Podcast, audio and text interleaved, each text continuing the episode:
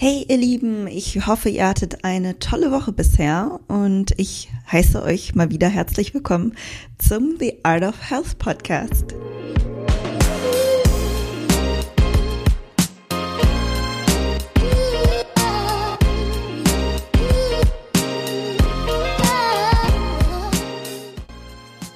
Herzlich willkommen zum The Art of Health Podcast. Ich bin Marie Steffen, ich bin Personal Trainerin und Health Coach, seitdem ich 18 bin. Ich habe in den letzten Jahren über 200 Frauen individuell gecoacht und ihnen geholfen, ihre Ziele zu erreichen im Hinblick auf ihre optimale Gesundheit, körperliche Wunschform und ihrer leistungsorientierten Ziele. Und damit ich noch mehr Frauen helfen kann, möchte ich euch in Zukunft über meinen Podcast mehr Wissen und Tipps vermitteln und wünsche dir ganz, ganz viel Spaß mit der nächsten Episode.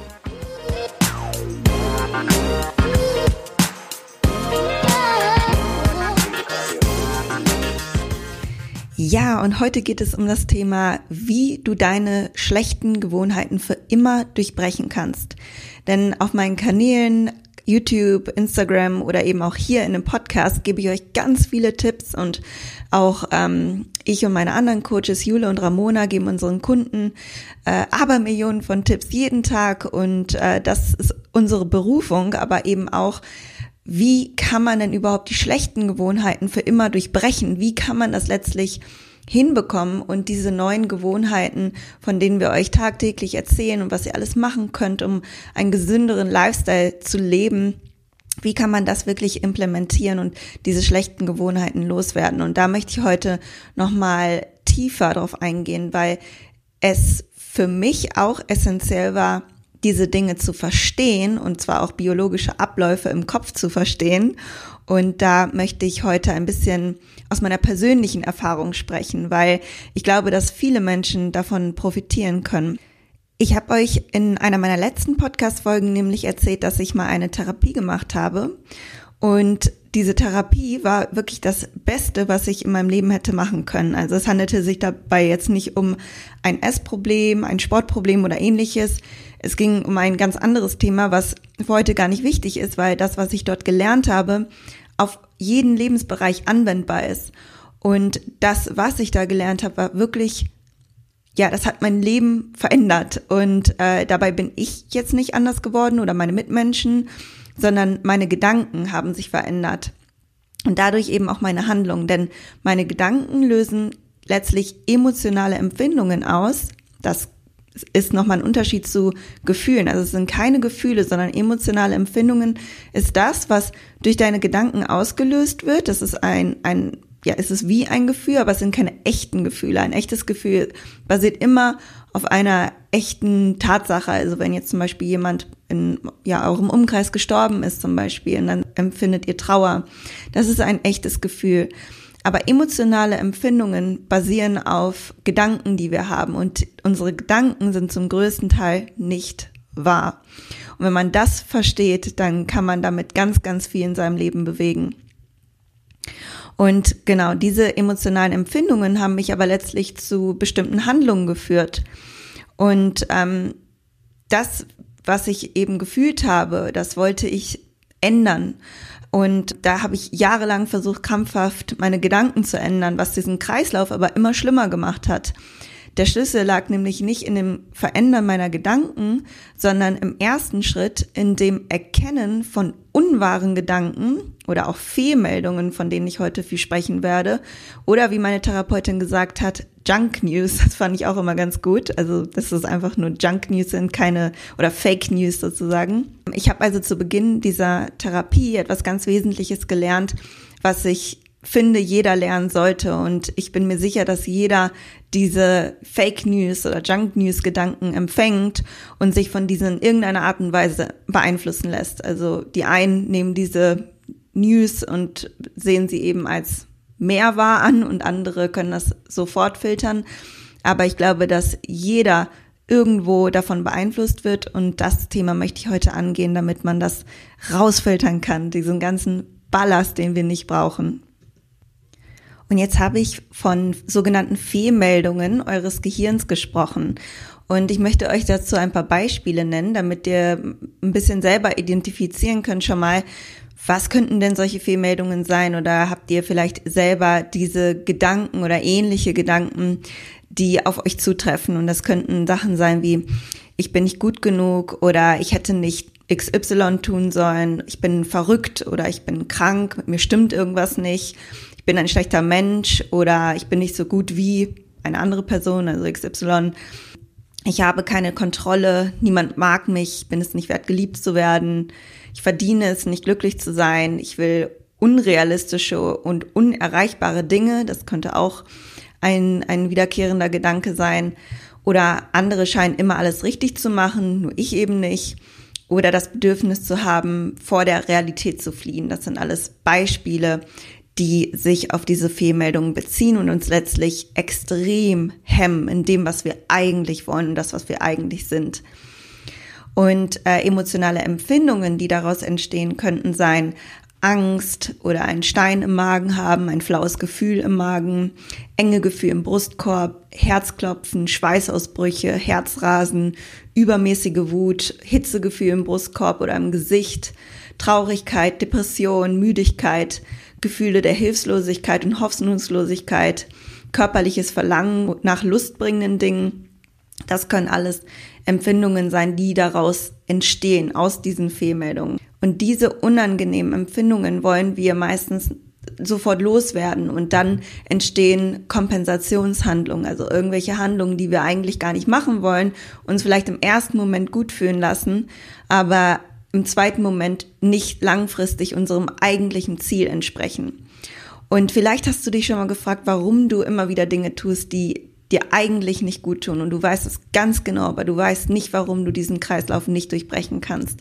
Und hier möchte ich auch noch mal kurz ein paar Beispiele anführen. Das können jetzt Handlungen sein wie sinnlos Süßigkeiten essen oder du hast etwas wieder zu persönlich genommen und reagierst immer wieder in einer Art und Weise, die du selbst an dir gar nicht magst oder verschwendest Zeit mit Dingen, die du gar nicht tun musst oder du nutzt Alkohol oder Rauchen zum Stressabbau oder Geld ausgeben, was das man nicht hat oder aus Angst und falscher Selbstwahrnehmung zu wenig zu essen, weil du vielleicht denkst, du könntest dick werden. Es kann sogar auf Verhaltensmuster beim Binge-Eating übertragen werden, also generell übermäßiges Essen äh, oder Nicht-Essen, Erbrechen, Abführen oder du meidest Situationen, Orte, Menschen. Du überprüfst ständig Dinge wie E-Mails, Nachrichten oder auch Bodychecking gehört für mich dazu. Oder du analysierst Situationen und Ereignisse extrem stark und lässt sie dir immer wieder durch den Kopf gehen und fragst dich, warum das passiert ist oder ob du vielleicht schuld an einer bestimmten Situation bist, obwohl du eigentlich gar nicht schuld bist. Und letztlich kann das Phänomen, welches ich euch heute erklären möchte, auf jede Form von Gedanken übertragen werden und jede Form von äh, schlechten Handlungen, die immer wiederkehren und die du eigentlich nicht tun möchtest. Also dafür gibt es immer eine bestimmte Ursache und eine bestimmte Fehlmeldung sozusagen. Und das Schlimme ist, dass wir eben diesen Fehlmeldungen, die wir in unserem Gehirn haben, erstmal mehr glauben als das, was wirklich der Wahrheit entspricht. Und in dem Moment, in dem du eine Handlung aufgrund einer Fehlmeldung ausführst, hat dein Gehirn die Kontrolle über dich. Und was ich verstanden habe, ist, dass es einen Unterschied zwischen Geist und Gehirn gibt. Denn unser Gehirn ist im Vergleich zum Geist eher passiv, denn es bezieht unser wahres Ich nicht mit ein, sondern reagiert nur gewohnheitsmäßig und automatisch auf seine Umgebung. Unser Geist dagegen hat die Fähigkeit zu entscheiden, ob er sich auf die vom Gehirn kommenden Informationen konzentrieren möchte oder auf etwas anderes. Und deshalb liegt der Schlüssel darin, dass wir mit unserem Geist arbeiten. Aber bevor man das natürlich tun kann, muss man diese Fehlmeldungen erstmal erkennen. Und damit wir sie erkennen können, müssen wir unser Gehirn verstehen. Warum reagiert unser Gehirn so automatisch? Und da gibt es auch wieder eine Antwort, die für mich total Sinn gemacht hat und sich auch wieder in vielen Bereichen des Körpers wiederfindet. Denn unser Körper arbeitet letztlich mit uns und entwickelt clevere Strategien, die für unser Überleben gut sind. Und in dem Sinne möchte auch hier der Körper wieder effizient sein und clever sein und speichert eben bewusste Gedankenprozesse ab, damit sie dann nur noch im Unterbewusstsein ähm, automatisch abgespielt werden müssen. Und das geschieht durch Neuroplastizität. Den Begriff erkläre ich gleich auch nochmal. Das ist erstmal nichts Schlechtes und auch nichts Gutes. Also es kann eben zu beiden ähm, Resultaten natürlich führen, je nachdem, inwiefern sich diese Gedankenkreisläufe gebildet haben, ob es ein gesunder Gedankenkreislauf ist oder ein gesunder ähm, Mechanismus, der zu gesunden Handlungen führt oder eben zu ungesunden. Und äh, Neuroplastizität ist eben ein Mechanismus des Gehirns, der sich entwickelt hat, um uns dabei zu helfen, uns an unsere Umwelt anzupassen und an die sich veränderten Bedingungen anzupassen und diese dann auch zu meistern. Und das, was jetzt interessant für uns ist, ist die selbstgesteuerte Neuroplastizität. Denn das ist das, was es uns ermöglicht, diese Schaltkreise in unserem Gehirn zu bilden, die uns wirklich helfen und äh, uns helfen, zu unseren gewünschten Handlungen zu führen. Und dieses Phänomen deines Gehirns lässt sich sogar noch genauer erklären für diejenigen, die so sind wie ich und alles logisch und auf biologischer Ebene verstehen wollen. Und ähm, zum einen lässt es sich anhand der Hepschen Lernregel erklären, die besagt, dass wenn Nervenzellen wiederholt nach demselben Muster aktiviert werden, diese einen Schaltkreis bilden. Somit wird dieser Schaltkreis automatisch aktiviert, wenn eine ähnliche Situation stattfindet. Und hierzu gibt es ein schönes Beispiel, welches diese Regel nochmal veranschaulicht. Angenommen, du wanderst in einem Feld mit hohen Gräsern entlang und hast dir bereits einen Weg zurechtgetrampelt, sodass es ein bisschen einfacher ist, diese Route zu gehen. Und jetzt möchtest du aber eine neue Route gehen, um eine schönere Aussicht zu genießen. Und die Gräser sind anfangs noch sehr hoch und es ist schwieriger, diesen Weg zu gehen. Aber mit der Zeit festigt sich diese Route auch, weil ihn auch andere Wanderer nutzen und zu einem angenehmeren und effizienteren Wanderweg führen. Und der alte Wanderweg wird nicht mehr benutzt und wächst also wieder zu. Und genauso können wir uns einen neuen gebildeten Schaltkreis in unserem Gehirn ebenfalls vorstellen, beziehungsweise so können alte Schaltkreise dann auch äh, eliminiert werden. Und diese Hepsche Regel findet allerdings nur dann statt, wenn die betroffenen Bereiche des Gehirns gleichzeitig aktiviert werden und auch bleiben. Und das geschieht durch den Quanten-Zeno-Effekt, der einfach den Prozess beschreibt, durch gezielte Aufmerksamkeit die Schaltkreise im Gehirn zusammenzuhalten und zu stabilisieren, sodass die Hepsche Regel greifen kann. Und wenn das passiert ist, reagiert das Gehirn automatisch. Bei der Hepschen Regel feuern bestimmte Neuronen gleichzeitig zusammen und verdrahten sich und der Quantenzeno-Effekt ist quasi der Leim, der diesen Kreis nochmal festigt. Und das erklärt auch, warum die Fehlmeldungen des Gehirns so stark sind, weil sie eben Aufmerksamkeit bekommen. Du oder wir lassen in diesem Moment zu, dass die Aufmerksamkeit sich auf passive Weise auf die Fehlmeldungen richtet und somit die Aufmerksamkeit kontrolliert. Dabei spricht man auch von der Aufmerksamkeitsdichte. Also je mehr Aufmerksamkeit auf etwas gelenkt wird, desto höher ist die Wahrscheinlichkeit, dass sich dein Gehirn in dieser Hinsicht verdrahten wird. Und diese Aufmerksamkeitsdichte kann jetzt eben gegen uns, aber natürlich auch für uns arbeiten, denn sie ist essentiell für die sogenannte selbstgesteuerte Neuroplastizität. Also das, was wir fähig sind, an neuen Schaltkreisen zu bilden oder das, was eben die Fähigkeit beschreibt, neue Schaltkreise zu bilden. Bedeutet, wenn du immer wieder auf die Fehlmeldung deines Gehirns reagierst, wirst du diesen Kreislauf immer weiter festigen und es nur noch schlimmer machen. Und ich kann aus eigener Erfahrung bestätigen, dass es nicht funktioniert, versuchen zu wollen, seine Gedanken oder seine daraus entstehenden Bedürfnisse oder irgendetwas zu kontrollieren, denn das Gehirn hat die Kontrolle darüber, nicht der Geist. Und hier kommt das Konzept des freien Unwillens ins Spiel welcher der Neurowissenschaftler Benjamin Lieber populär gemacht hat. Und das besagt, dass wir nicht für das Entstehen unserer Gedanken, Wünsche und Impulse und Bedürfnisse oder Empfindungen verantwortlich sind, aber sehr wohl die Verantwortung dafür tragen, was wir mit ihnen tun. Also der Wissenschaftler betont, dass wir die Wahl haben, ob wir auf die Informationen des Gehirns reagieren oder nicht. Und das ist die Definition des freien Unwillens. Und darauf basierend hat er das Vetorecht benannt. Und das ist auch der letzte für äh, diese, ja, vermutlich für euch vielen neuen Begriffe, den ich erklären werde. Also das Vetorecht ist letztlich die Fähigkeit und das Recht nicht auf eine Fehlmeldung des Gehirns gewohnheitsmäßig zu reagieren. Denn damit können wir, also unser Geist, unser Bewusstsein, das, was wirklich wir sind und wir wollen, die Handlung beeinflussen und unser automatisches Gehirn greift an dieser Stelle nicht mehr und führt keine scheinbaren Befehle mehr aus, die es bisher gewohnt war auszuführen. Und das geht nur, wenn diese Gedanken identifiziert werden, damit der Schaltkreis gezielt durchbrochen werden kann. Und diese Aufmerksamkeit sollte an dieser Stelle trotz unangenehmer Empfindungen und Bedürfnisse bewusst auf etwas ganz anderes gelenkt werden. Ich möchte das nochmal an einem Beispiel festmachen. Jetzt angenommen, ich habe das Problem, dass ich immer denke, ich wäre nicht gut genug für meinen Partner und mache aus diesem Grund ganz viel für ihn und habe immer Angst, dass er mich sonst verlassen würde. Und letztlich sind das ja Handlungen, die mir nicht wirklich gut tun. Sie werden aber durch diese Fehlmeldung, ich bin nicht gut genug oder ich kann meinem Partner eh nicht gerecht werden, ausgelöst und führen zu der Handlung, die mich vermeintlich in diesem Moment beruhigt. Also ganz viel für meinen Partner zu machen und dafür zu sorgen, dass es ihm gut geht und ähm, quasi für ihn zu leben. Und wenn ich das nächste Mal wieder ein unangenehmes Gefühl deshalb hätte und am liebsten schnell wieder etwas Besonderes für meinen Partner machen möchte, um mich selbst zu beruhigen, kann ich jetzt mit dem Wissen über die Fehlmeldung aktiv diese Empfindung und das Bedürfnis meiner gewohnheitsmäßigen Handlung, was ich am liebsten wieder ne, durchführen würde, ähm, erkennen und die Aufmerksamkeit auf etwas anderes richten, auf meine Ziele, auf das, was mich wirklich im Leben weiterbringt und äh, was ich wirklich möchte. Und dabei ist es wichtig, dass man am Anfang trotz der unangenehmen Gefühle die Aufmerksamkeit aktiv weglenkt, damit sich eben ein neuer Schaltkreis, ein gesunder Schaltkreis bilden kann.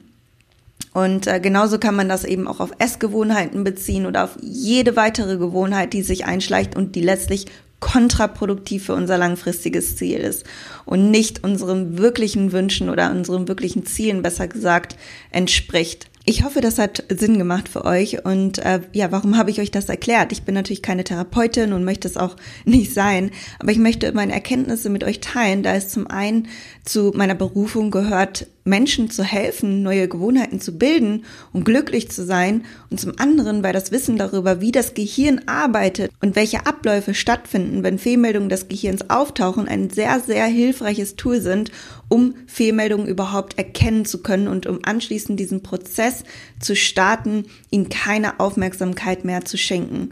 Und der beste Weg, diese zu erkennen, diese Fehlmeldung, ist auf negative Selbstgespräche zu achten oder einfach mal rückblickend zu schauen, warum man eine Handlung, die man eigentlich nicht ausführen möchte, ausgeführt hat. Was war der Trigger dafür? Und welcher Glaube stand dahinter? Welcher Grundgedanke führte dazu? Wie siehst du dich selber? Was sind negative Gedanken in dir oder über dich? Und äh, man nennt das auch kognitive Verzerrungen, die da stattfinden.